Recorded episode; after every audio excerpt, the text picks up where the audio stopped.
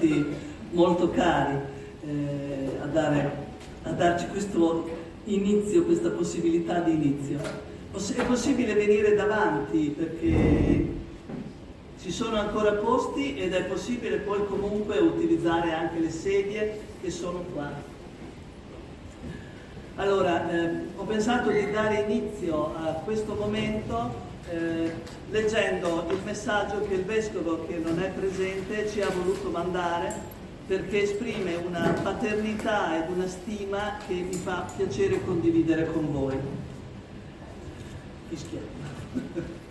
Carissimi, vi ringrazio dell'invito per celebrare il vostro ventennale. Purtroppo non posso essere presente ma vi sono vicino con la stima, l'amicizia e la preghiera. Apprezzo molto il vostro impegno a favore dei ragazzi che hanno bisogno di essere accompagnati nel percorso scolastico e sostenuti col far loro sentire l'amicizia. Invoco dal Signore per voi tanta gioia ed energia fisiche e spirituali sufficienti per poter dare il meglio ai ragazzi. Con l'augurio di un sereno Natale, Vescovo Douglas l'ho letto perché eh, abbiamo bisogno di essere aiutati, no? Da solo non basto, è il titolo che noi abbiamo voluto dare a questo momento riprendendo il titolo che era stato utilizzato dal Kairos, da, mm, eh, la, la, Piazza dei Mestieri di Portofranco Italia, questa estate al meeting, eh, una mostra che per chi ha visto forse eh, gli ha dato anche la possibilità eh, di conoscere la nostra esperienza. In ogni caso io comincio raccontandovi quando, dove, come e perché è nata la comitiva, perché eh, spero che vi innamoriate come siamo innamorati noi, tutte le persone che lo fanno, di questo luogo. E lo racconto anche perché questo tornare all'origine, ridicendo le ragioni, no? i percorsi, i passi che abbiamo fatto, ci aiuta a capire perché siamo qui e quello che stiamo facendo in questo momento e anche perché c'è questo momento che noi consideriamo molto bello. A Milano un prete, Don Giorgio Pontigia, amico di Don Giussani, nel 2000 ebbe una grande intuizione educativa, potremmo definirla oggi profetica. Ad una cena con degli insegnanti che si interpellavano su quella che potremmo chiamare, per sintetizzare, l'emergenza educativa di allora, diceva, avevo in mente una cosa, una arrabbiatura, perché i giovani non sono presi sul serio. Non si tratta di ampliare o proporre divertimenti, avremmo detto oggi dare loro più informazioni, più regole di comportamento, istruzioni per l'uso, ma di condividere il bisogno che hanno. E continuava, il punto di fatica, il bisogno maggiore che hanno, loro lo esprimono nello studio e allora facciamo loro compagnia nello studio. E concludeva, incontrando una persona nel suo bisogno può venire fuori di tutto. Da Milano la proposta è arrivata qui a Cesena, ci siamo trovati con un gruppetto di insegnanti a casa di Ombretta Sternini, era l'inverno del 2003. Lì è nata la comitiva abbiamo ripreso il nome di un'associazione nata 15 anni prima tra studenti e docenti e eh, l'abbiamo ripresa per amore della continuità storica, insomma. Ci siamo successivamente associati a Portofranco quando sono nati anche altri centri in Italia. Adesso siamo 40 centri di Portofranco presenti in tutta Italia. Siamo una rete che ci aiuta e cito questa cosa perché è molto bella, durante il Covid non avevamo sufficienti insegnanti di matematica perché è una delle esigenze emergenti e abbiamo avuto in prestito, perché chiaramente facevamo lezioni online, eh, degli insegnanti di matematica che hanno fatto lezione ai nostri ragazzi. Quindi una grande amicizia insomma anche con quelli di Milano anche se, nonostante l'amicizia e il sostegno reciproco, ogni centro è autonomo, libero negli organismi e nelle azioni, anche se ci unisce il metodo con cui noi operiamo. Il metodo educativo che seguiamo si esprime nelle due parole che ne rappresentano la carta d'identità, la gratuità e la libertà. Queste parole descrivono la relazione educativa che si instaura a Portofranco tra il volontario che aiuta e il ragazzo che viene aiutato.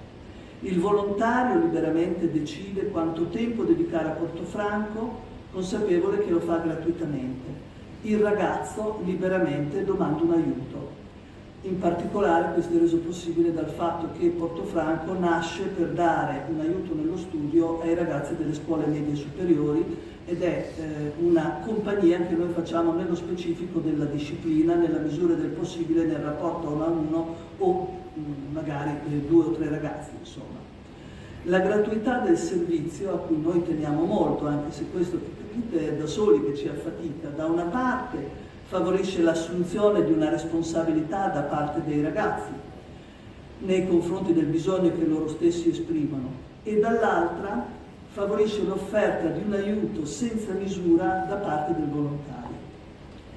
Nel 2022 il presidente Mattarella ha insignito Alberto Bonfanti, insegnante milanese, presidente di Portofranco Italia, del titolo di ufficiale dell'Ordine del Merito della Repubblica Italiana ha ricevuto questo importante riconoscimento per il costante impegno profuso nell'accompagnare i ragazzi nello studio attraverso la rete di volontari e noi siamo fieri di far parte di una compagnia così. Utilizzo la parola compagnia perché sì, la cosa importante che noi vogliamo anche farvi vedere e che spero che sia evidente è che siamo amici e questo gesto è stato possibile proprio per questo in effetti, come dicevo prima, da solo non basto. Da solo non riesco ed è una visione antropologica questa che noi vorremmo che eh, venisse comunicata anche dal titolo. Ossia, non mi faccio da solo e quindi ho bisogno che ci siano degli altri con me. Gli altri sono un bene per me e la comitiva vuole essere un luogo dove sia visibile che c'è qualcosa per ciascuno, sia per i grandi, noi, alcuni anche grandi grandi, e per i ragazzi. E noi desideriamo e preghiamo perché vogliamo essere capaci di accogliere tutto il bisogno di chi incontriamo al centro. Lo slogan che possiamo dire, prendere eh, da, altre, da altre opere insomma, che conosciamo è condividere lo studio per condividere il senso della vita. Portofranco è arrivato a compiere vent'anni perché è nata un'amicizia e questa sera voglio dirvi i nomi anche di chi ha reso possibile questo gesto. Intanto ringraziamo Wez e la Sara della, della loro partecipazione insomma, attraverso il canto, ma c'è la Flavia, la Grazia, la Roberta, la Fulvia, la Maurizia, la Sandra e poi ci sono fra i presenti moltissimi insegnanti che dedicano tempo ed energie eh, per eh, stare insieme ai ragazzi. E poi questa sera abbiamo anche diversi ragazzi. Tra noi abbiamo anche dei genitori che eh, ci propongono eh, così anche l'opportunità di un momento di condivisione insomma di quello che noi siamo.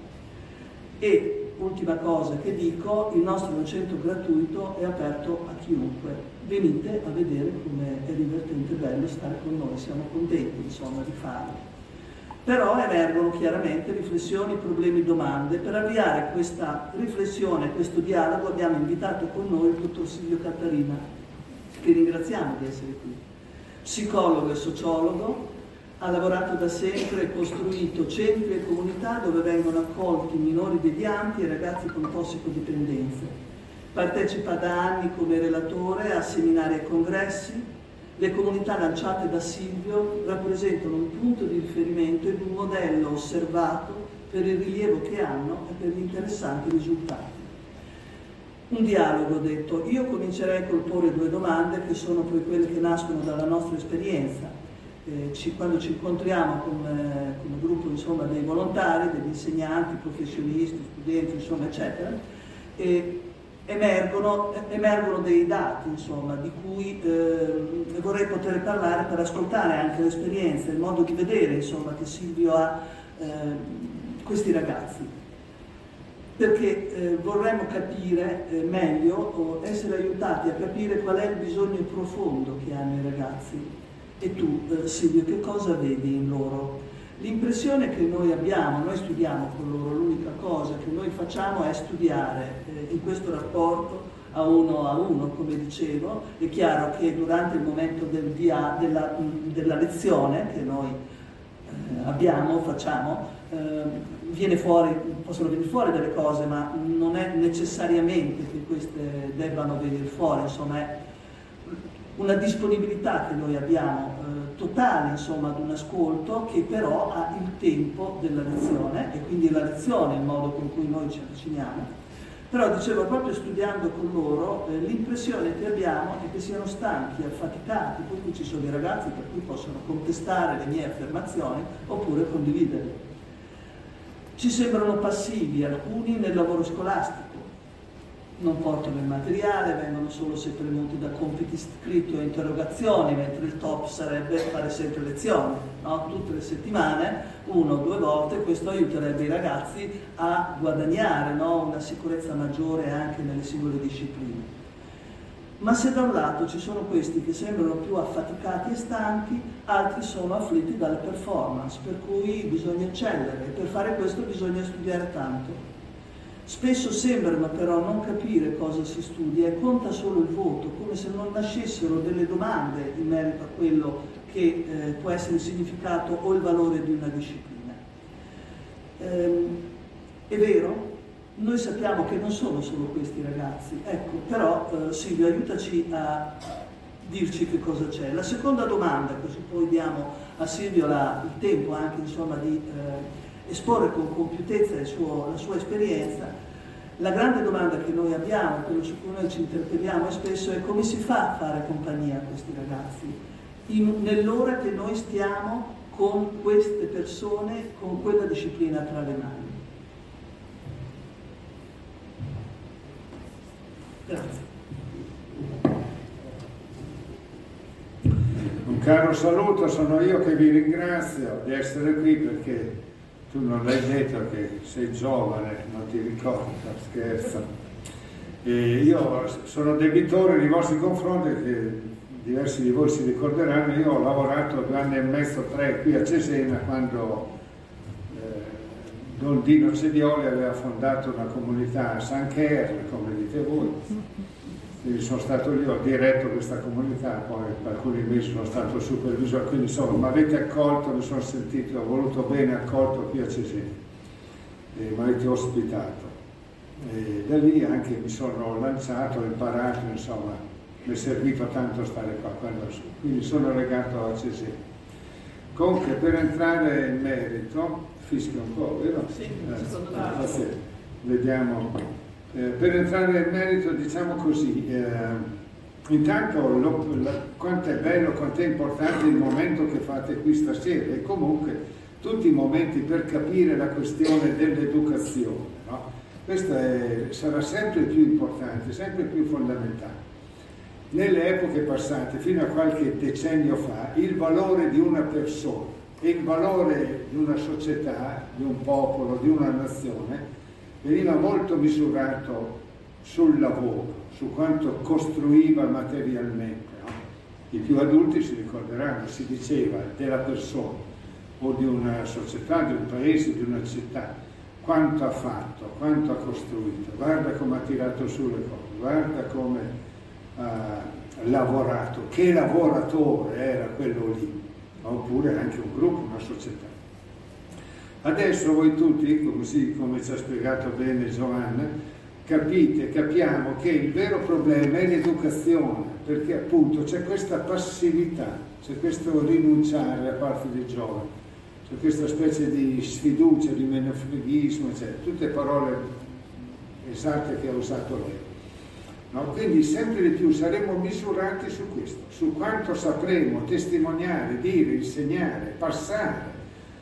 No? L'educazione è anche una tradizione, no? passare ai ragazzi, ai giovani. Quindi il vero grande valore delle società, soprattutto in Occidente, ma non solo in Occidente, è questo.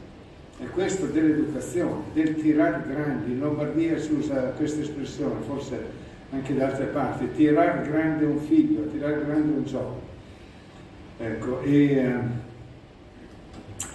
perché la vera grande povertà che c'è oggi, al contrario di epoche passate, che non sappiamo più amare, non sappiamo più cosa vuol dire voler bene, amare, amare il giovane, oppure non sappiamo più insegnare ai giovani cosa vuol dire appunto amare, no? perché tu ti impegni, se c'è un amore, ti alza al mattino, ti impegni, dei miei genitori, mi ricordo, hanno sempre detto più della droga, più delle cose brutte che fa mio figlio, la cosa che più mi strugge, che più mi fa star male, è che non si alza al mattino, cioè non ha voglia di vivere, so. non riusciamo a farlo alzare al mattino. E così. E, uh, quindi questo mi sembrava giusto sottolinearlo. Dobbiamo sempre di più aiutarci e questi centri sono importantissimi, i centri, le scuole, le parrocchie, noi tutto, perché dobbiamo rimparare a vivere, ritornare a scuola, capire bene cosa vuol dire vivere, amare, per chi vivere.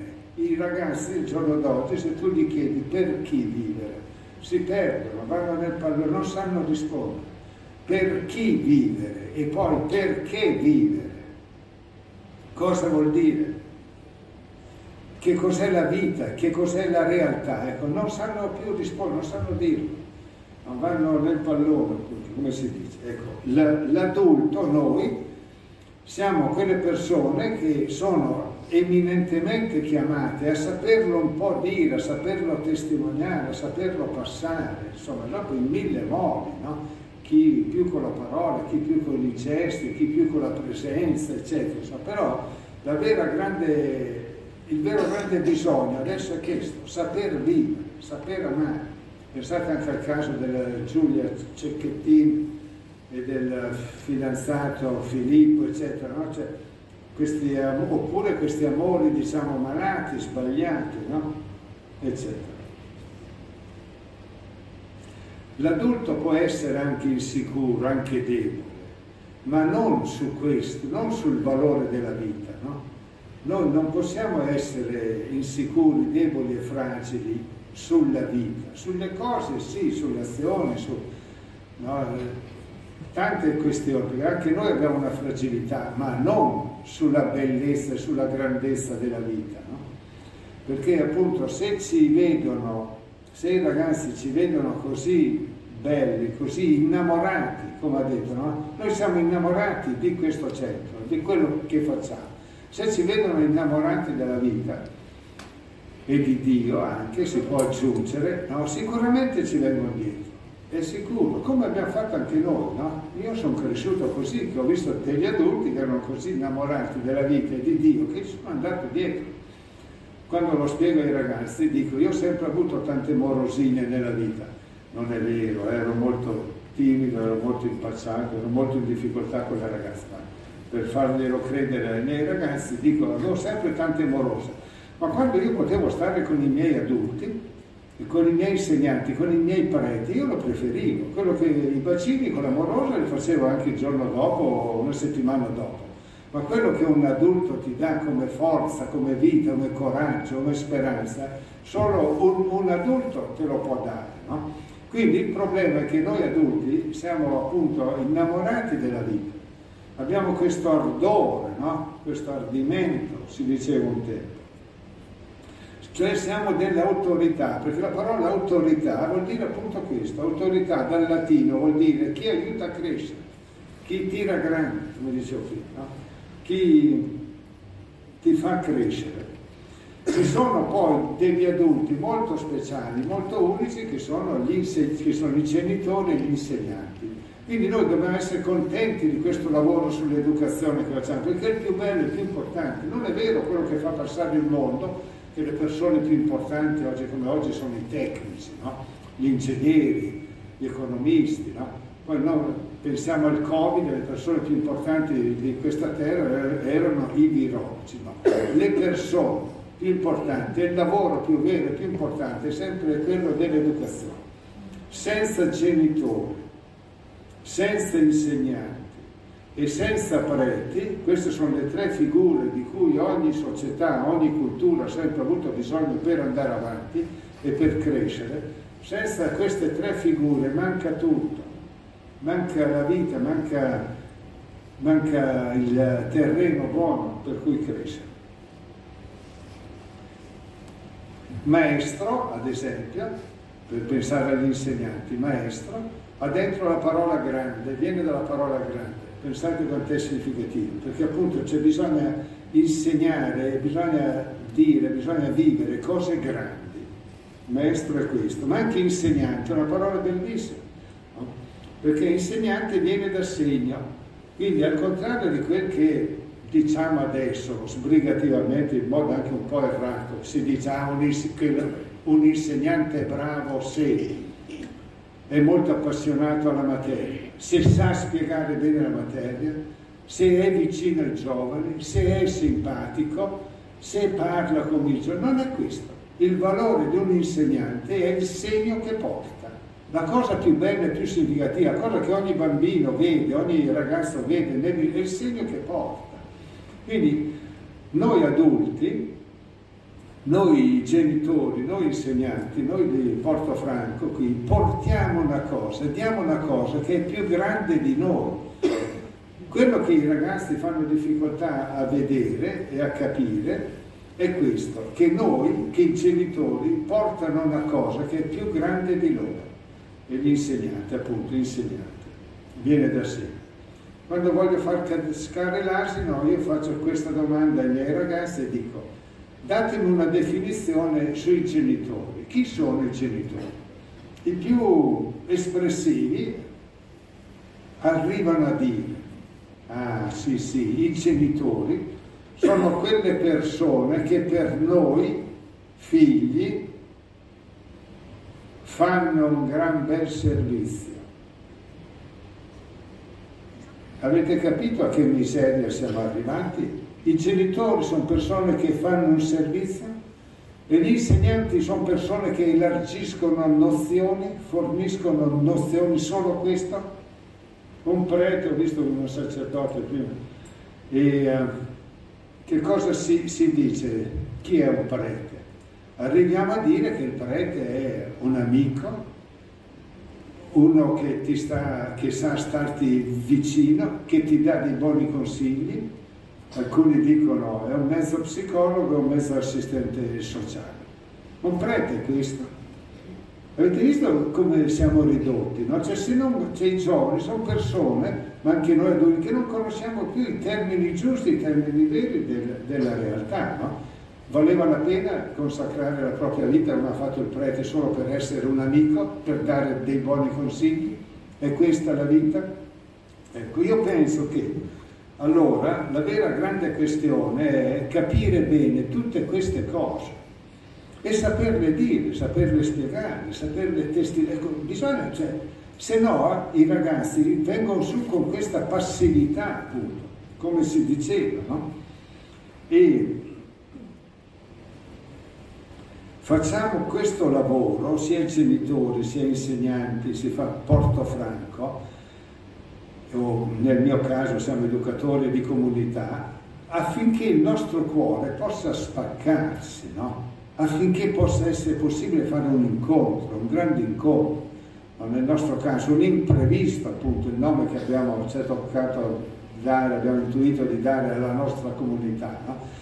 Perché appunto sia possibile che il nostro cuore cambi, sia possibile un incontro fra le persone che porti a sperare tanto. Ecco, la questione dell'educazione è questa. Mia mamma, ad esempio, si vede che mi vedeva come tutti, anche peggio di tutti, forse con questa performance a cui alludevi prima, mi vedeva impegnato su mille rivoli che volevo arrivare a tanto, mia mamma, una povera donna, eh, mi fermava e mi diceva Silvio, che cosa hai capito? La vita non ti chiede di essere bravo in mille cose, devi essere bravo in una sola cosa. Già da mille a una cominciava a rasserenarmi, no? E diceva, devi avere un cuore grande, devi avere un cuore grande. E già quando mi diceva così io mi scioglievo come neve al sole. Poi tirava il fiato, spendevo un po' eh, la parola, mi guardava, io ancora di più la guardavo, cominciavo a girarmi intorno e diceva, aggiungeva ancora di più, ancora più profondamente e diceva, perché tutto quello che tu desideri lo avrai, grazie a questo, grazie al fatto che hai un cuore grande. Oh, ripeto, una povera donna, una contadina, pensate, insomma, non, non si tiravano indietro, cioè, poi le parole vengono, insomma. Se tu speri, se tu ami tanto la vita e ami tanto Dio, le parole vengono. Il vero, ci sono tanti genitori che dicono eh, i figli, i figli, i figli, ma i figli, adesso la dico grossa, ma per capirci, i figli non sono il primo interesse per i genitori, o, o gli studenti non sono il primo interesse per gli insegnanti. Il primo interesse è la vita, è Dio. No? Allora dopo capiamo e viene fuori che riusciamo anche a stare dietro ai figli e a parlare, ci viene una creatività. Quando mia mamma mi diceva così, io sono sicuro che lei in quel momento lì amava la vita, prima e più di me. Così le veniva fuori questa cosa qua, no? Questo insegnamento è così. Io insomma penso a questo, per andare un po' a concludere. Non esiste più questa capacità di noi adulti di dire che c'è una grande cosa, di dire che vale la pena essere venuti al mondo, è veramente una grande cosa, la cosa più bella appunto di questo mondo, si capisce? Eh, e eh, che vale la pena, che è importante, il fatto che ci sei tu. Cioè io con i ragazzi lavoro su tre grandi questioni. La prima è questa fermo un ragazzo e ogni tanto glielo dico, risponde a questa domanda, voglio vedere come risponde. Secondo te, qual è la cosa più bella che c'è in tutto il mondo? La cosa più bella, più ammirabile, la cosa più preziosa che c'è in tutto il mondo, qual è? Risponde a questa domanda. E nessuno dice io, io sono quella cosa. Nessun ragazzo mi ha mai risposto. No? Ma anche noi adulti dovremmo dire io, no? la mia persona, no? la persona di ognuno di noi è la cosa veramente più ammirabile che c'è in tutto il mondo. Poi passo alla seconda altra domanda. Qual è l'altra cosa? Non c'è solo la nostra singola persona, solo la mia persona, bella, bella, grande, grande. C'è un'altra cosa. Qual è questa cosa? È la vita, è la realtà. No? le cose, la realtà, la parola più giusta è realtà. Certo, ne, nella realtà c'è anche quella più vicina e più cara che è la famiglia, no? i genitori, famiglia, i fratelli, gli amici, la tua città, no? la scuola dove vai. No? La realtà è fatta di mille cose, di molte cose, di tutto l'universo, diciamo, però molte è fatta anche delle cose più vicine e più care. Ma che cos'è la realtà? E tutti i ragazzi, per questo nasce quello che dicevi tu, cara Giovanna, no? questo pessimismo cosmico, no? altro che lo parli. E uh, alla domanda che cos'è la realtà? E loro dicono, ah Silvio, ah, la realtà è tutta una merda, eh? la realtà è tutto uno schifo, eh? non c'è niente che valga la pena, non c'è un inizio una fine, c'è tutto è tutto dolore, è tutto uno schifo.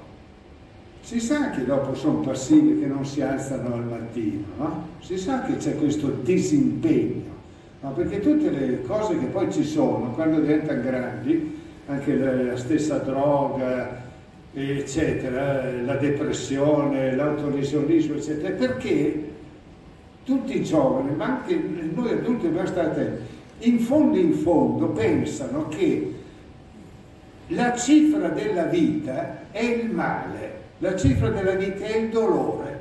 Non è così, perché siete qui? Perché fate Portofranco? La cifra della vita è sempre il bene, no? Solo che non lo sappiamo dire, non lo sappiamo testimoniare, non lo sappiamo ridare.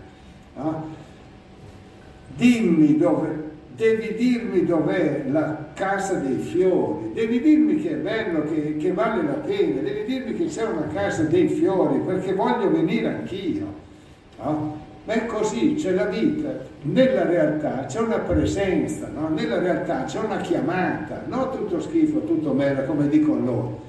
Nella realtà c'è dentro ogni sorta di bene, certo, nella realtà c'è anche il male, si sa, ormai lo vedete anche voi, dico ai miei ragazzi che sono anche giovani, alcuni saranno anche 14 anni, 15, 16, ormai siete grandicelli anche voi per capire che nella realtà c'è anche il male, c'è anche il fallimento, c'è la sconfitta, c'è la delusione, c'è financo alla morte alle volte, no? Nella, ma il bene, il bene è sempre più grande di qualsiasi grande male, no? E invece loro pensano, anche noi, che il male vincerà. Non è così, non è così, il bene è sempre più grande.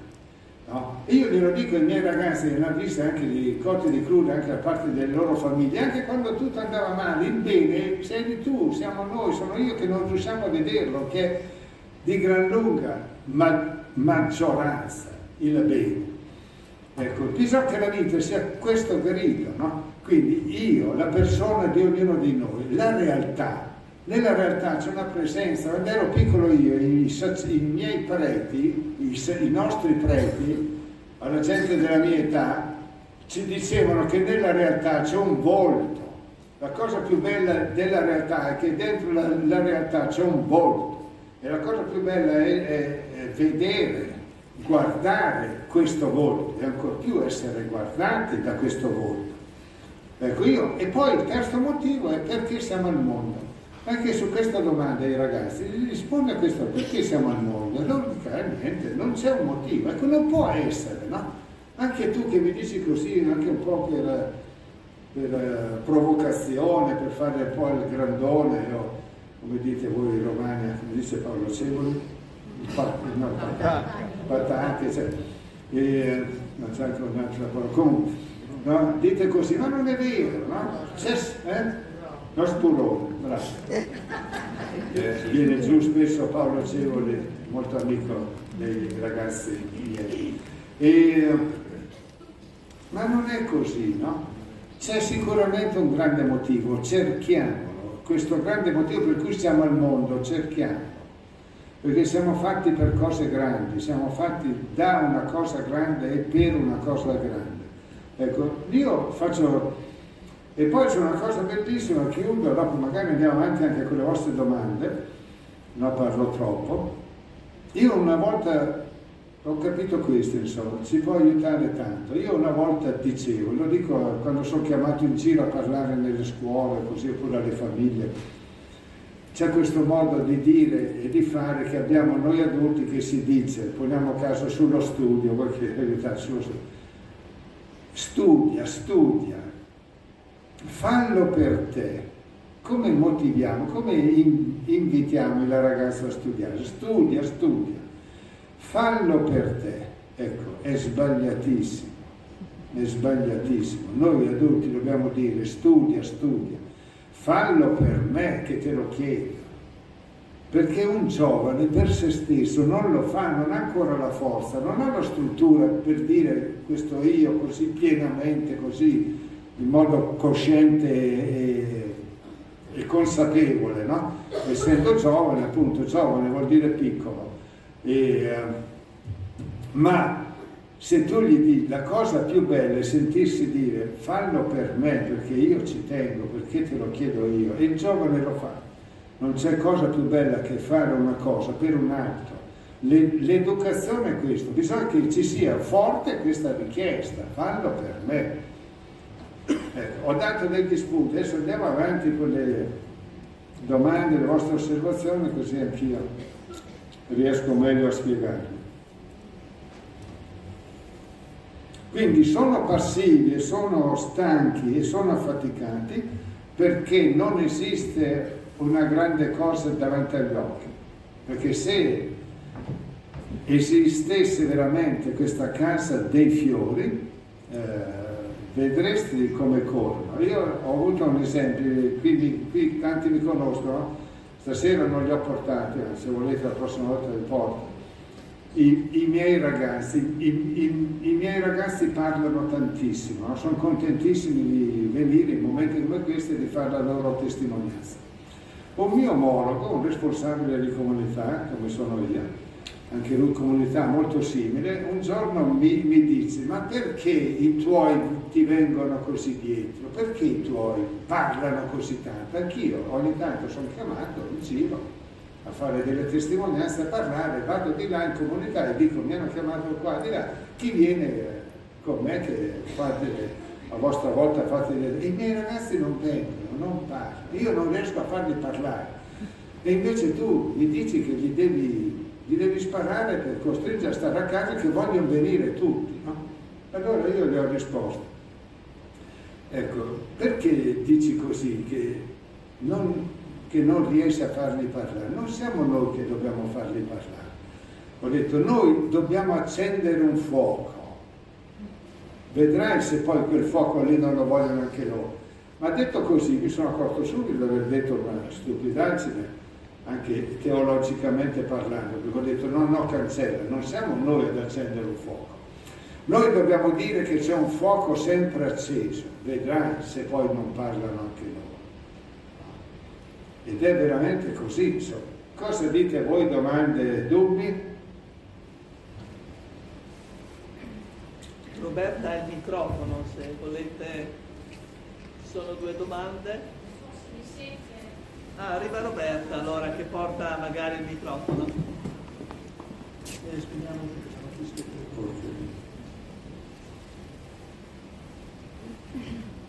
Buonasera, mi chiamo Milva, non sono un'insegnante, non ho figli, però il tema mi, mi sta molto a cuore. Mi chiedevo, questi ragazzi quando dicono che è tutta una merda, che cosa si riferiscono? Ai genitori? Alla società? No, io penso, io penso, io, grazie, io penso che non si, io penso che non si riferiscano ai genitori, perché nel cuore di ogni ragazzo anche verso i genitori, diciamo, sgarrupati, c'è sempre un grande amore. La natura è la natura, dobbiamo stare attenti a come leggiamo le cose, perché un conto sono le parole che dicono i ragazzi, altro conto è quello che veramente hanno nel cuore, no? che spesso, oggi come oggi, i ragazzi si mostrano anche un po' aggressivi, si mostrano menefreghisti, si mostrano un po' violenti taluni, non ti guardano in faccia, fanno casino a scuola, esempio, fanno chiasso, eccetera. No? quando vado a parlare nelle scuole, insieme ai miei ragazzi, io dico sempre ai miei ragazzi, non pensate che non stiano attenti, sono attentissimi, è che fanno il brusio, si toccano, so, ma non perdono una parola, che gli interessa tantissimo, è che fanno finta di non ascoltare. Quindi bisogna stare attenti come diciamo, non tanto non verso i genitori, no, perché c'è sempre un grande amore. Io lo vedo che i miei ragazzi portano un amore ai loro genitori che spesso si potrebbe dire sarebbe stato meglio perderli che averli, come modo di dire che si dice, ma non è mai giusto dire così, lo si capisce.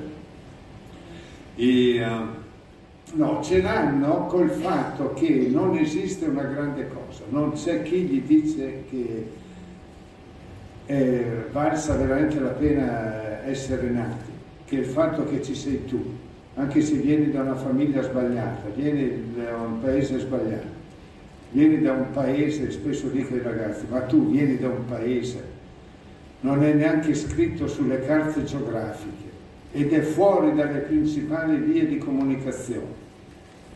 Questo paese si chiamava Nazareth, che di Nazareth è scritto che era fuori dalle principali vie di comunicazione, non era scritto neanche sulle carte geografiche. Potrà mai venire qualcosa di buono da Nazareth? No? Si dice era scritto. E così non potrà mai venire qualcosa di buono dal tuo paese. Ecco, quindi se la prendono per questo, se la prendono perché se, cioè, ognuno, ogni ragazzo, non c'entra molto la... Questo è uno psicologismo che ci hanno appioppato addosso la famiglia. I ragazzi non hanno innanzitutto il problema della loro fragilità, adesso tutti gli psicologi parlano di fragilità e parlano della difficoltà nell'entrare nel mondo, nel mondo problema non è questo, perché il giovane in un certo senso è l'onnipotente per eccellenza, non vi ricordate quando eravate giovani voi? Quando uno è giovane pensa di poter fare tanto, di poter fare tutto, di osare, di lanciarsi, non pensa al pericolo, non si pensa alle... I giovani hanno il problema del loro cuore, che il loro cuore sente e attende tanto e non trova. I giovani hanno questo problema, hanno il problema di non meritare, non hanno il problema del dolore, che il dolore si sa che c'è nella vita. Il problema è che ai giovani gli fa problema l'amore, gli fa problema l'amore. Quello che fa problema all'uomo è il bene, è l'amore tant'è che noi la cosa più difficile che abbiamo davanti non è tanto il Natale, è la Pasqua, eh?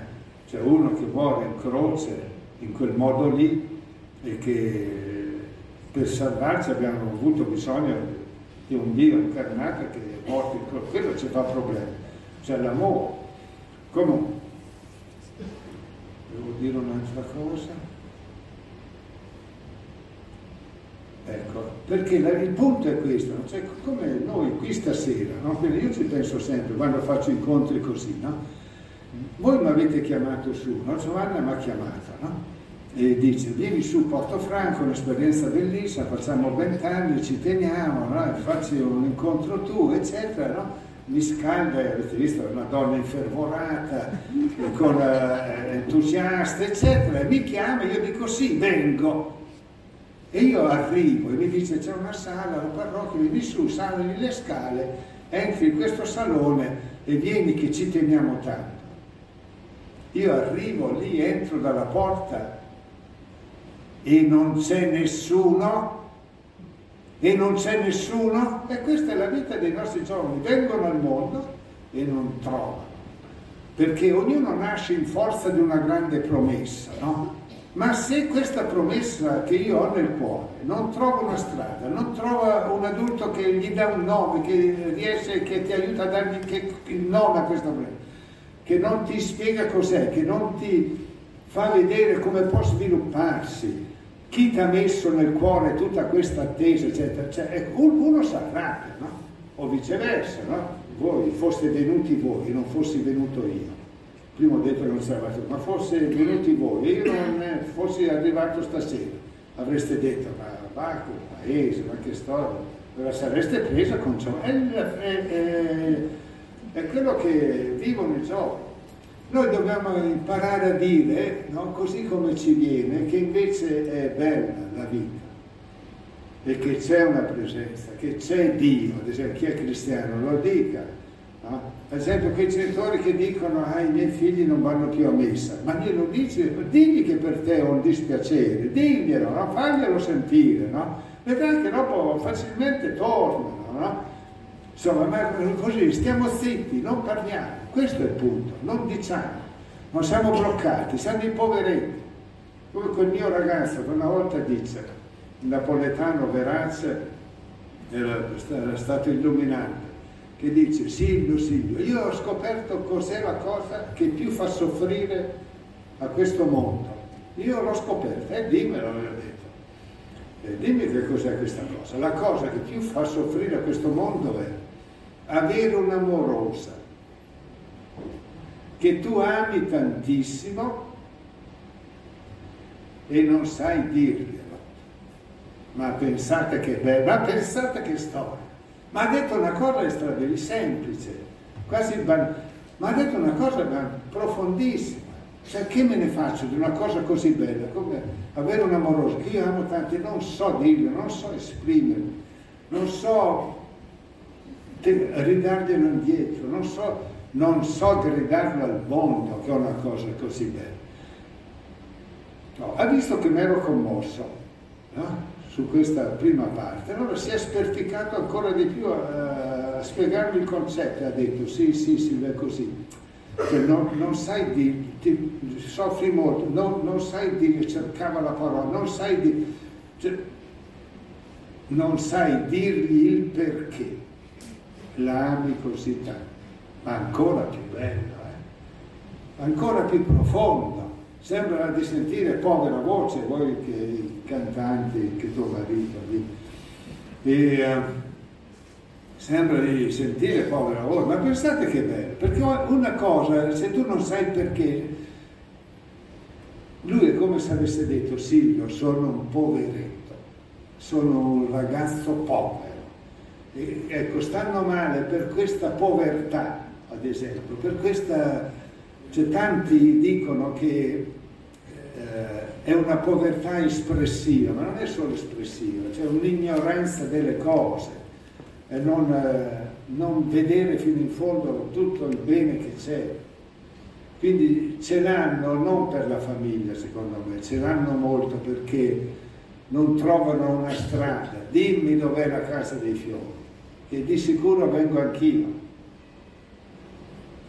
Perché siete qui? Vuol dire che voi l'avete vista, l'avete incontrata, no? l'avete intuita, no? vedete altri che ce l'hanno più chiaro di voi e venite, siete contenti, seguite.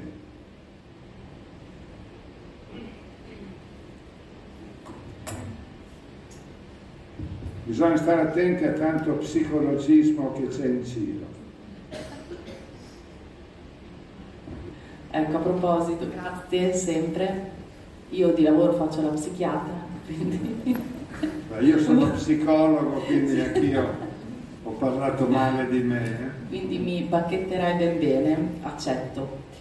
L'altro giorno in macchina chiedevo ai miei figli adolescenti perché secondo loro tanti ragazzi stanno male e mia figlia di 16 anni risponde senza pensarci, colpa dei genitori, per il lavoro che faccio, appunto, sperimento in effetti come noi genitori abbiamo tante responsabilità nella crescita dei figli. Vivere così però dopo un po' mi soffoca, anche perché a volte mi sento inadeguata e non posso avere sempre tutto sotto controllo. Cosa mi può liberare da questa posizione? Aiutami. No, abbiamo detto che potete fare domande, non domande difficili. Allora, ecco, sì, cioè, si rimane un po' schiacciati sotto tutte queste cose, perché è una domanda anche, cioè, non è giusto dire come dici te, insomma, si rimane un po' schiacciati così. Cioè, e, diciamo così, e, come ho già detto non è colpa dei, dei genitori, cioè, dopo ci sono certe situazioni un po' estreme, eccetera, però insomma ma poi ai figli non gli interessa. Degli errori e dei limiti e delle fragilità dei loro genitori non gli interessa, ma ve lo posso assicurare, io sono, sono 43 anni, eh, cominciato eh, 7 anni prima a gradare, poi gli ultimi 3 anni dei miei, dei miei primi 10 anni li ho passati qui a San Carlo e poi gli altri 33 anni li ho passati all'imprevisto. I miei ragazzi portano un amore e un onore ai loro genitori che è strabiliante, eppure sono stati tanto mancanti, quindi non è questo il punto. Il punto è che noi genitori possiamo essere fragili, ve l'ho spiegato, possiamo essere incasinati, fragili, anche incoerenti, possiamo essere anche deboli, ma non sulla vita non sulla, non sulla bellezza della vita, non sul valore della vita e non sul fatto che nella vita c'è una presenza, che nella vita c'è un aiuto grande grande. Oh, se non lo trovi qui, cercalo perché c'è. La vita è un grido, no? La vita non è una performance, non è una questione di riuscita. Anche su questo i ragazzi dicono, la vita cos'è? Tanto si può dire, sono tutti adulti, una parola un po' parolacce, i ragazzi dicono la vita è o sfiga o culo. Vedete questo, o sfiga o culo, ma vi sembra? Ma non la pensa veramente? Eh? No, la vita non è. La vita è un grido, dico io. Ad esempio loro dicono quanto bene ci vuoi tu Silvio, no? Perché i ragazzi pensano che il bene sia l'affetto. Questo è terribile, questo anche bisogna sfatare questa cosa. Insomma, io mi arrabbio veramente, ma quanto bene ci vuoi tu Silvio? Primo, intanto penso che voi per bene intendete l'affetto. Il vero bene, il vero amore non è l'affetto. Il vero bene, il vero amore è una responsabilità e che io sappia chiamarvi ad un compito, ad una responsabilità, ad un lavoro nella vita. Questo è il vero bene, vero? non è l'affetto, l'affetto è una piccola parte del bene. L'affetto, la vicinanza, la cura, l'accudimento, la sollecitudine sono una piccola parte dell'amore. Il vero amore è saper chiamare ad un compito, ad una responsabilità, sapere dire che c'è una grande cosa. Perché la vita, e io dico ai miei ragazzi, finisco l'esempio, mi sto allargando, la, la vita non è una... Cioè, non, non, ve l'ho già detto all'inizio, no, non, non, siete il mio primo interesse. Quando dite che vi voglio così tanto bene, o quando lo dico ai miei colleghi, mi fa arrabbiare, perché non siete il mio primo interesse. Il mio primo interesse è la vita, è Dio. Io, e questa è una risposta a te, cioè non ti preoccupare tanto sui figli, molto meno di quello che già fai, che anche tanto lo fai bene Preoccupati di quanto tu ami la vita e ami Dio, di quanto tu sei te stessa, di quanto tu combatti, quanto tu corri avanti per... A te io dico ai miei ragazzi, se posso essere importante per voi, io non lo voglio essere per la vicinanza, per l'affetto che vi do, io voglio essere importante per voi, casomai, per come vi faccio vedere come io grido alla vita e grido a Dio che mi dia tutto. Io voglio che le cose più belle e più grandi mi siano date, non siano la capacità delle mie mani. Se le cose che nella vita sono l'esito delle mie mani, sono piccole, io sono piccolo come tutto, come tutti, no? Se ciò che ho nella vita è il guadagno delle mie mani, della mia capacità, del mio sforzo, è poco e il mio cuore sarà sempre infelice, sempre insoddisfatto. Voglio farvi vedere come la vita è un grido come io chiedo tutto, come io chiedo aiuto, come io voglio avere tanti amici, come io tutto il bisogno che ho nel cuore riesco a tirarlo fuori. No? Ecco questo. Tu combatti per te stessa, non per i figli. Tu vedrai come i figli diranno, ma che bello, che mamma che abbiamo. Ma guarda che persona che è la nostra mamma come quando gli insegnanti alla fine dell'anno scolastico quando vanno a parlare dicono certo si arriva alla fine dell'anno scolastico che si è affaticati, si è affaticati tanto, eh? torniamo a casa la sera con una stanchezza addosso, ma benedetta stanchezza dico io, ma quanto è bello quello che stai dicendo, i tuoi figli tornando, vedendoti tornando a casa la sera così sfinita, che sei alla fine dell'anno scolastico, con tutte le cose che devi concludere, eccetera, magari fai anche poco da... diranno, ma che mamma che abbiamo, come combatte nella vita, come sta dietro bene a tutte le sue cose, ecco questo è il punto, noi figli. C'è, una signora laggiù che... C'è una signora che sta sbracciando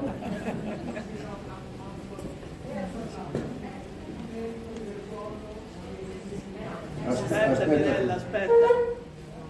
Arriva Roberta. Scusi, lei fino a questo momento ha parlato del ruolo dei, degli insegnanti e eh, delle loro capacità, nonché del concetto di amore e di vita. Poi ha parlato ampiamente del ruolo dei genitori.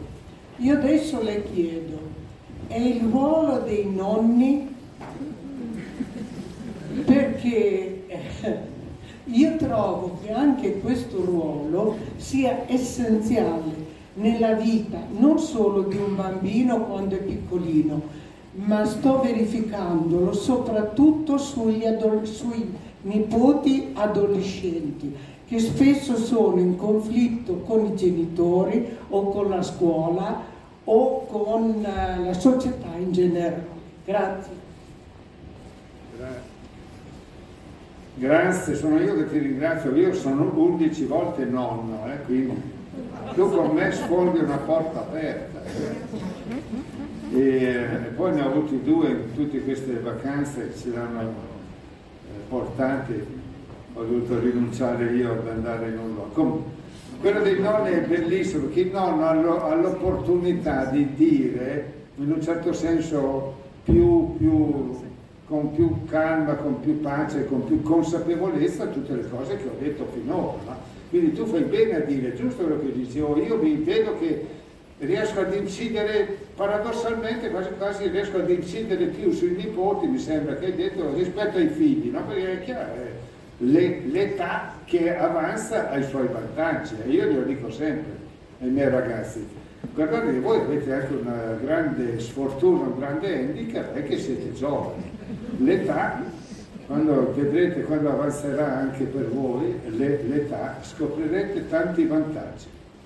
Detto questo, bisogna aggiungere questo, che eh, tu hai detto una frase, anche su questo dobbiamo stare molto attenti, perché tu hai detto spesso i figli sono in conflitto con i loro genitori e noi nonni eh, dobbiamo. Essere in conflitto nella vita è giusto, purché il conflitto venga indirizzato al vero destinatario. No? Anche i miei ragazzi ce l'hanno tanto con i genitori. Io lì mi arrabbio tanto perché dico, Marco, ma ce l'avete tanto con i vostri genitori che sono dei poveretti come voi e come me? Ma tutto il combattimento che avete in cuore, rivolgetelo con e contro Dio, fatelo con e contro Dio, lì voglio vedere il vostro combattimento. Quindi la frase che tu dici è bellissima, conflitto con no, il conflitto non ce l'avete con i genitori, voi il conflitto ce l'avete ma con la vita, ce l'avete perché non riuscite a vedere una grande cosa che c'è nella vita. Il conflitto è con Dio, non è con i genitori. Finisce ad essere con i genitori se si perde la vera presenza, se non si vede quel che veramente è la vita. Quindi questo è il conflitto ti, faccio, ti riporto, ripeto l'esempio che ti ho già fatto quando io dico ai miei ragazzi, ma insomma, drogarsi vuol dire fare tanto male a se stessi e far tanto male ai propri cari, no? ai genitori in particolar modo. No? Ma questo, anche tanti psicologi dicono, il combattimento che i giovani hanno nel cuore va, va rimosso, va elaborato, va indirizzato ma il combattimento che ogni giovane ha nel cuore è giustissimo, è bellissimo, purché venga fatto verso il destinatario. Destinatario, dentro la parola destino, no? Per questo dico, voglio vedervi a combattere con e contro Dio, lì voglio vedere il vostro coraggio. Oh, il mio nonno, per farti un esempio, mi piace tanto quello che hai detto, che mio nonno, quando ero piccolo, era un po' paralizzato sulla seggiola a rotelle, mi chiamava, io ero piccolo piccolo, diceva vieni qui, vieni qui Silvio, girati, mi faceva girare perché con le mani era impedito nelle gambe, ma con le mani riusciva a sollevarmi e a mettermi sulle ginocchia sue. E io guardavo in avanti e lui mi stringeva forte forte, mi stringeva, mi stringeva, mi faceva mancare il fiato, no? mi prendeva e diceva adesso, adesso, adesso Silvio, io e mi stringeva, mi stringeva, mi faceva mancare adesso, adesso, adesso, ti mangio tutto. Ti mangio, co- cosa voleva dire ti mangio tutto? Ma pensiamoci, no? Certo, lì non lo capivo, ma crescendo poi, no? se siamo abituati a, a capire bene, a vedere bene, quel ti mangio tutto voleva dire quanto è bello che ci sei, quanto è importante che tu ci sei, la vita è bella, tu vali, tu sei, no? vai avanti, crescerai bene, cioè la vita è positiva, anche se io muoio, no? Perché sta, cioè la vita è positiva, la vita è grande. Ecco, il punto è saper passare queste cose. Il mio nonno, io lo capivo, lui, lui adesso, adesso, adesso, ti mangio tutto. Cosa voleva dire? Questo, no? Sei la cosa, oppure si dice, sei bello come il sole no? le cose si dicono ai bambini, ma voglio dire questo, no? appunto con i nonni passa tanto, bisogna che lo facciano anche i figli, i, i genitori.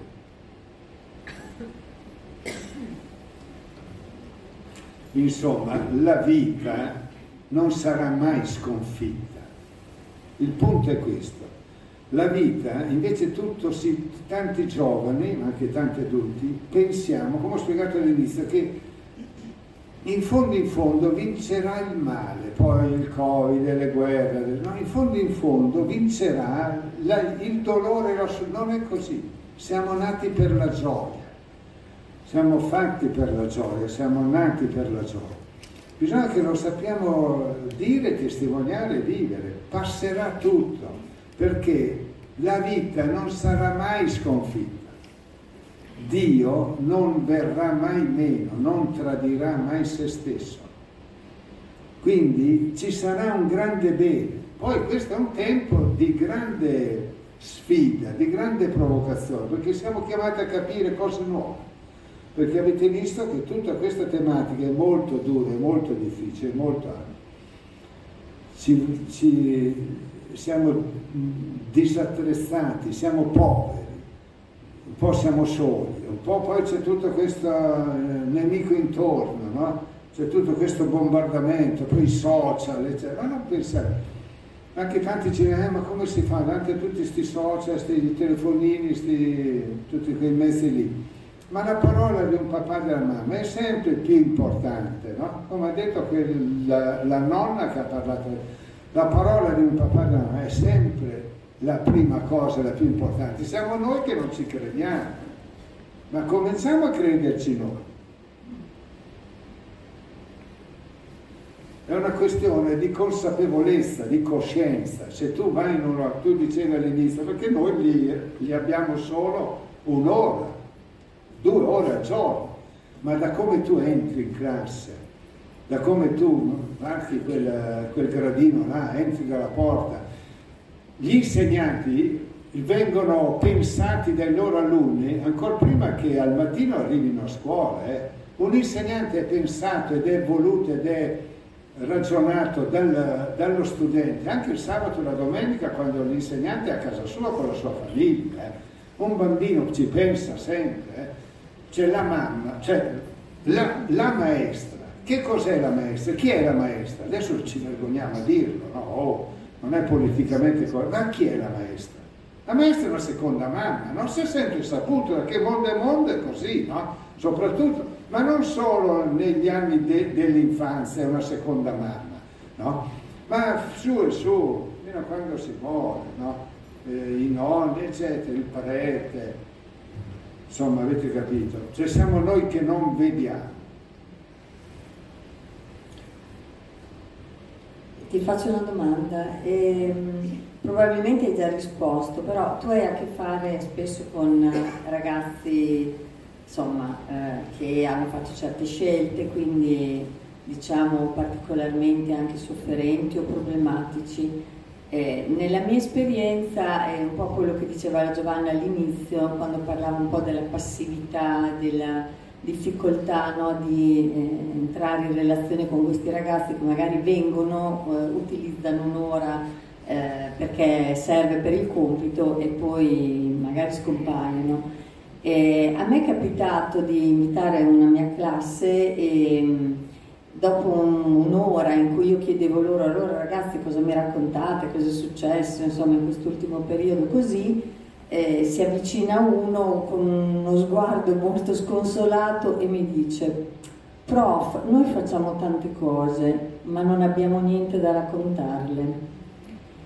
E a me eh, questa cosa mi, mi, ha colpito molto e sono andata a letto pensando, perché lì per lì eh, non ho detto tanto, poi ho pensato al fatto che, e questi sono ragazzi che non hanno problemi particolari con i genitori, non, eh, insomma se la cavano anche a scuola, non è che eh, così pongono problemi disciplinari. Però quella frase non abbiamo niente da raccontarle mi ha eh, veramente un po' scioccato perché mi ha fatto pensare a questo, così, questa società, questo nostro mondo dove tutto è vissuto eh, in orizzontale e dove appunto, eh, per cui è tutto uguale, tante cose ma tutte uguali e niente che invece dia come un senso, cioè come eh, e io penso che molti ragazzi siano in questa sì. situazione. Sì, molti ragazzi. Ecco, allora tu lì mi, mi medesimo, mi metto io al posto tuo, ma tu l'avrai fatto anche meglio di me, ci mancherebbe. Non a caso poni il problema e lo racconti a noi e, e consegni a noi questa esperienza così bella che tu hai fatto. Ma mettiamo che io sono lì e avrei detto e fatto così, cominciamo adesso, sì, non hai niente da raccontare, però io vorrei cominciare adesso, con te, cominciamo adesso, fallo con me, iniziamo a stare insieme, no? Porto Franco, eccetera. No? E, eh, senza una storia non si può stare, senza saper raccontare qualcosa non si può vivere, bisogna avere tutti una grande cosa tra le mani a poter dare agli altri, a poter custodire, dalla quale trarre forza e poterla dare agli altri. Se non ce l'hai, vieni di costruirla. Io ti posso insegnare, io posso dirti delle cose, posso aiutarti. Io ci sono. Ecco, è anche una richiesta di questo genere. Poi piccolo inciso sulla prima parola che tu hai usato, tu Silvio stai con dei ragazzi che hanno fatto certe scelte, ecco, lo vedi come siamo fatti, anch'io l'ho sempre chiamati scelte, ho sbagliato, non sono scelte, no? Perché il male non è che lo scegli, non è che non è una scelta, almeno non chiamiamola scelta o non chiamiamola libertà di fronte alla libertà del ma perché libertà drogarsi, libertà farsi del male, libertà dire di no ai genitori se ti dico cioè, è tutto un mondo che ci porta a questa idea della libertà, si è liberi, si può anche dire di no. Non è vero, non si può dire di no. Siamo persone, cioè siamo creature. La, la, la persona è completamente libera, ma di dire sì. Oh, è una libertà piena, eh? Siamo completamente liberi, ma l'uomo può dire solo sì, essendo la creatura, essendo che non c'era, poi arrivato un certo momento che è stato dato, è stato ma si può dire solo sì, no? Le due più belle parole del mondo e della vita sono le più brevi e le più piccole, e sono sì e sono io. Le due più belle parole del mondo sono le più brevi e le più piccole.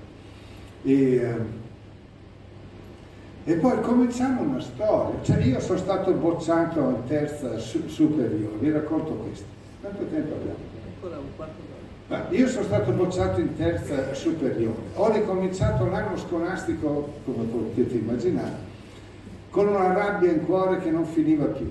Sono entrato nella nuova classe, tutti amici nuovi, anche quello mi pesava da bestia.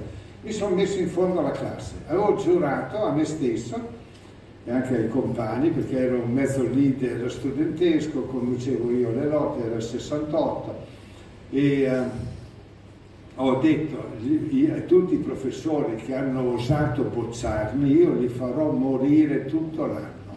Avevo un po' questa capacità della parola, li farò morire tutto l'anno. Mi ero messo giù, mi ero dipinto in volto una, un volto così nero, scuro, così arrabbiato con tutto, Dopo la prima settimana, passa la prima settimana del nuovo anno scolastico, entra la prof di italiano. Non, per tutta la settimana non era venuta, la professoressa di italiano, era nel suo ultimo anno di insegnamento.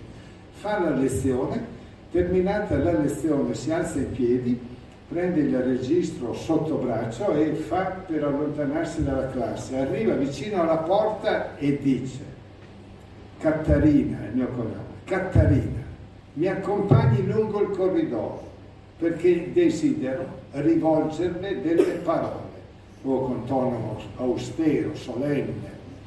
Era il suo ultimo anno di insegnamento, l'ho detto ed era claudicante, cioè zoppicava. Si cammina lungo il corridoio, io chiaramente sono stato su, appena, cioè se tu sei chiamato, se la vita ti chiama, tu ti alzi, parti su. Mi sono stato, mi sono andato. Lei per tutto il corridoio ha sempre camminato guardando in avanti, non mi ha mai guardato. Era una donna alta, io ero lì che le camminavo a fianco e che la guardavo e dice, non pensi, no, mi ha chiamato ad una storia, a costruire, a ripartire, cioè io ero zero, ero stato bocciato. Non pensi che non sappia quel che c'è nel cuore di un ragazzo che è stato bocciato. Lo so benissimo. Tradotto, che stai soffrendo, lo so, eh? Non è che soffri solo te, soffro anch'io, soffro anch'io.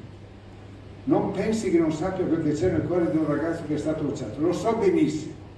E tirava avanti, zoppicando io lì che la guardavo. L'altra frase che dice desi, eh, sappia che si può sempre ricominciare, si può sempre ripartire fa qualche passo in più, zoppicando, io lì che la guardavo. La terza frase è Desidero che lei affronti l'anno scolastico secondo il vero desiderio del suo cuore. Tradotto, il desiderio vero del cuore tuo, come di ognuno, è di essere felice, Silvia. Non stare incazzato tutto l'anno, tradotto.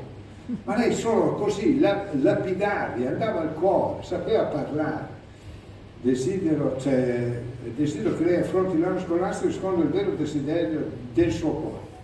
Altri passi in avanti e dice, e dice, sappia che la terrò d'occhio tutto l'anno, perché io a lei ci tengo. Finalmente si degna di guardare e dice, Caterina, ho finito, torni nella sua classe. Io sono rientrato nella classe, io ero già diverso, io ero già cambiato. Mi, cioè, mi, sono, mi è dispiaciuto tantissimo di non aver avuto il coraggio subito di portarmi dall'ultimo banco al primo, perché io il giorno dopo mi sono messo al primo banco. Io ho fatto tutti gli, altri tre anni delle superiori per lei, anche se era il suo ultimo anno. Andata in pensione io andavo a trovarla a casa, ma è nato tra me e lei un rapporto. Ci parlavamo, cioè, oh, non mi ha più parlato fino alla fine dell'anno scolastico, ma mi parlava con i giudizi che mi metteva in fondo al tema di italiano. Io lo vedevo chiaramente, da tutti i miei compagni metteva il voto e diceva attento alle virgole, attento ai punti, troppo lungo, troppo... a me mi scriveva dei quei giudizi, perché mi parlava, stava con me in quel modo lì, no? un esempio. Ma anch'io, tutti i temi di italiano, io li facevo per lei, io parlavo a lei, per me era tanto, era, ma mi sentivo voluto, chiamato, mi sentivo spronato. Ecco, questa è una storia per dire, no? E appunto è il ruolo degli insegnanti, del papà, della mamma, ma una storia c'è sempre, o c'è una storia se non c'è una storia bella, c'è sempre una storia brutta. Tiriamo fuori delle storie belle. E, uh, ecco, mi viene in mente questo. E comunque il punto è che, anche qui ad esempio, tu dici perché noi li vediamo poco, eccetera. Ma tornate, quando non avete, avete superato la scuola, quando siete stati, tornate, tornate a trovare e se ci deste una mano anche voi con gli altri ragazzi quando siete grandi così per dire bisogna tenere, trovare dei modi per stare vicini. Quella professoressa lì oh, mi ha seguito per tutta l'università e anche dopo.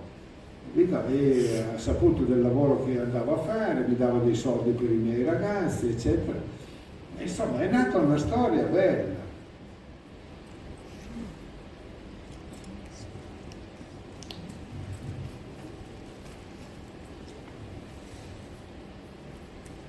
sono, c'è un altro domanda. Robby. No, posso provare ad usare la, la voce. No. È molto bello quello che lei eh, racconta anche di sé e immagino che abbia fatto un percorso per arrivare anche a questo sguardo sulla realtà, sui ragazzi, su, su se stesso. Quindi vorrei sapere mh, mm, che cosa è stato di aiuto? Mi sembra di aver capito che innanzitutto la lotta con Dio l'abbia fatta lei e insomma se, se ci può dire qualcosa su questo. È sempre, è sempre una domanda difficile questa, quella signora lì non la fa più venire al prossimo. e, e, sì, no, mi hanno, dove posso dire così, pensa, mi hanno aiutato tanto delle persone, cioè guardare i miei adulti, guardare i miei parenti, guardare anche i miei genitori, ma eh, i, miei, i, miei, insegnanti, no? questi insegnanti che ho nominato adesso, ma anche altri.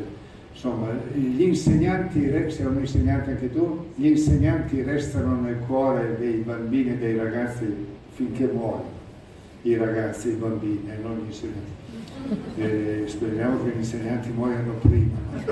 E, eh, ma rimane una cosa indelebile, non, cioè, come come, per questo non è giusto quelle domande che ti ha fatto, è colpa dei genitori.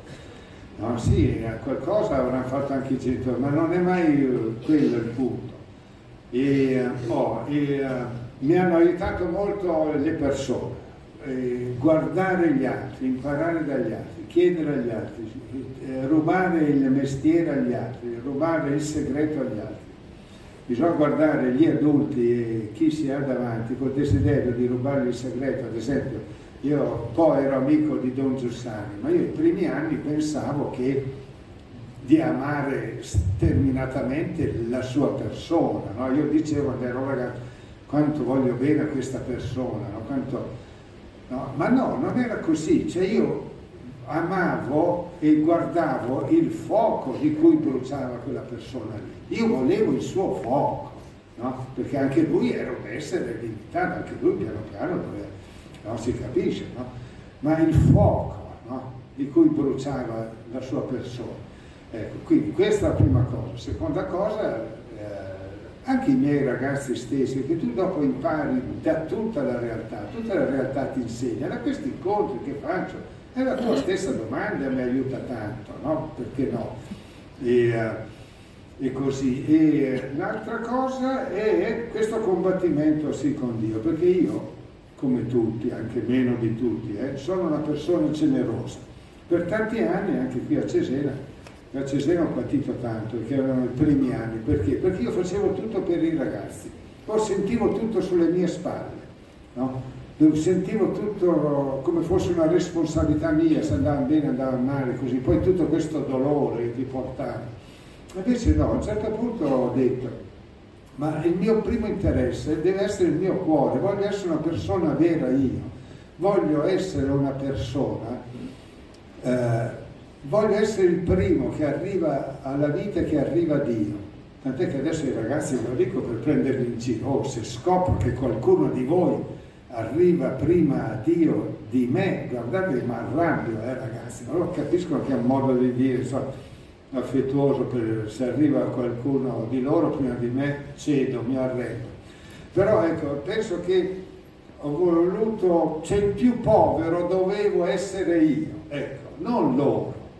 C'era sbagliato che in un certo senso io pensassi che loro erano il più, il più bisognoso, dovevo essere io, perché se no non capivo, non, eh, ecco.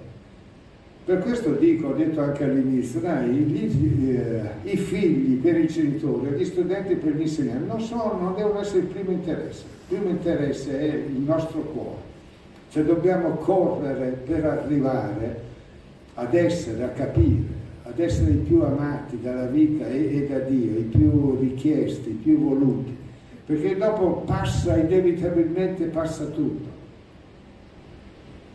Oh, io questo esempio, ad esempio, no, per dire come sbagliamo, come tutti, no?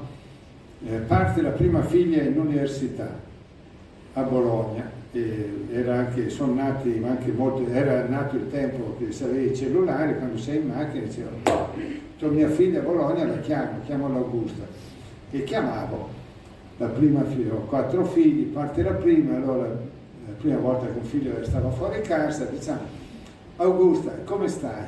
Come va? Studi, non studi? Hai dato l'esame? Stasera sei te in turno a, a far da mangiare in appartamento? E così. E poi, dopo diverse domande di questo tenore, l'ultima domanda fatidica, fatidico vuol dire legato al destino. Che tempo fa a Bologna? Dico io, il grande, il grande educatore, vedi come siamo fatti, no? Che tempo fa a Bologna? Oh, a un certo punto ho detto, ma come sono messo? Ma insomma, ma riesco meglio con i miei ragazzi che con i miei figli? No? E allora voglio riuscire anche, allora l'ho, l'ho richiamata, ma mi ricordo benissimo, ero in detto no, la voglio richiamare. L'ho richiamata e gli ho detto, Augusta, sei davanti ad una grande presenza? Silenzio. Augusta, gridi forte a Dio, sai che la vita è un grido, la vita è un'esplosione, una domanda, un desiderio gridi forte a Dio. Quando vai dallo studentato all'università sul motorino che hai la testa so- sotto il casco, chiedi a Dio che ti dia tutto, implori nella vita. Sei la prima che fai l'intervento nell'assemblea studentesca, scuola di comunità, così, cioè chiedi tutto nella vita. Eh, Augusto, ma babbo, ma mi hai appena telefonato un quarto d'ora fa, ma che discorso, perché mi fai questo discorso? Lei ha tirato su un muro, lei aveva una resistenza, ma non era lei la resistente, ero io, la resistenza maggiore era in me, perché io ho dovuto fare un grande sforzo per continuare, anche eh, tutte le altre volte che la chiamavo, e lì è passato. E dopo un po' ho tre figlie femmine molto vicino, eh, le figlie abitualmente sono femmine, molto vicino, e eh, dopo un po' vengo a sapere che tra loro si chiedeva, ma anche a te il babbo chiede sempre, sei davanti ad una grande presenza, quando vai con la testa col motorino so, sotto il casco, credi, te lo chiede, perché erano felicissime, capito? Te lo chiede, cioè erano contente, erano felici, capito? Poi lo racconto anche a mia sorella, così, no, mia sorella mi ha sentito una volta in un incontro, come stasera così, mia sorella di, dice a mia moglie, la cosa che mi dispiace tanto di Silvio che a me non me lo chiede mai. Troppo bello. Direi che abbiamo raggiunto l'ora, sono le sette e mezzo. No, ho portato, no, ho portato, è meglio che lo dico io. No, no, dopo, no, lo so che l'avresti detto, ma dopo tu lo devi ripetere. Ah. Perché allora passa, ho portato questo libro, non parlo dei ragazzi sui ragazzi, ma parlo ai ragazzi. Cioè, tutte le cose belle che abbiamo detto, qui sono spiegate bene, cioè, qui ho scritto cose che voi umani veramente, se le comprate tante copie ci fate felici. Benissimo, grazie. Allora credo di esprimere un sentimento comune dicendo grazie a Silvio.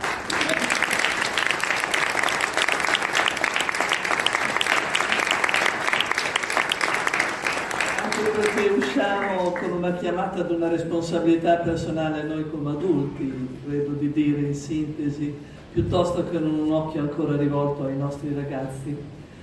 E abbiamo un compito, abbiamo capito che oltre a gridare dobbiamo anche fare domande importanti, quindi auguro a tutti di cominciare, di continuare a farlo.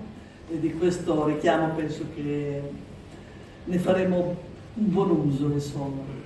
Bene, adesso noi, eh, ringraziando appunto Silvio, eh, continuiamo con la cena che sarà ad offerta libera, quindi le persone che si fermano eh, possono portare le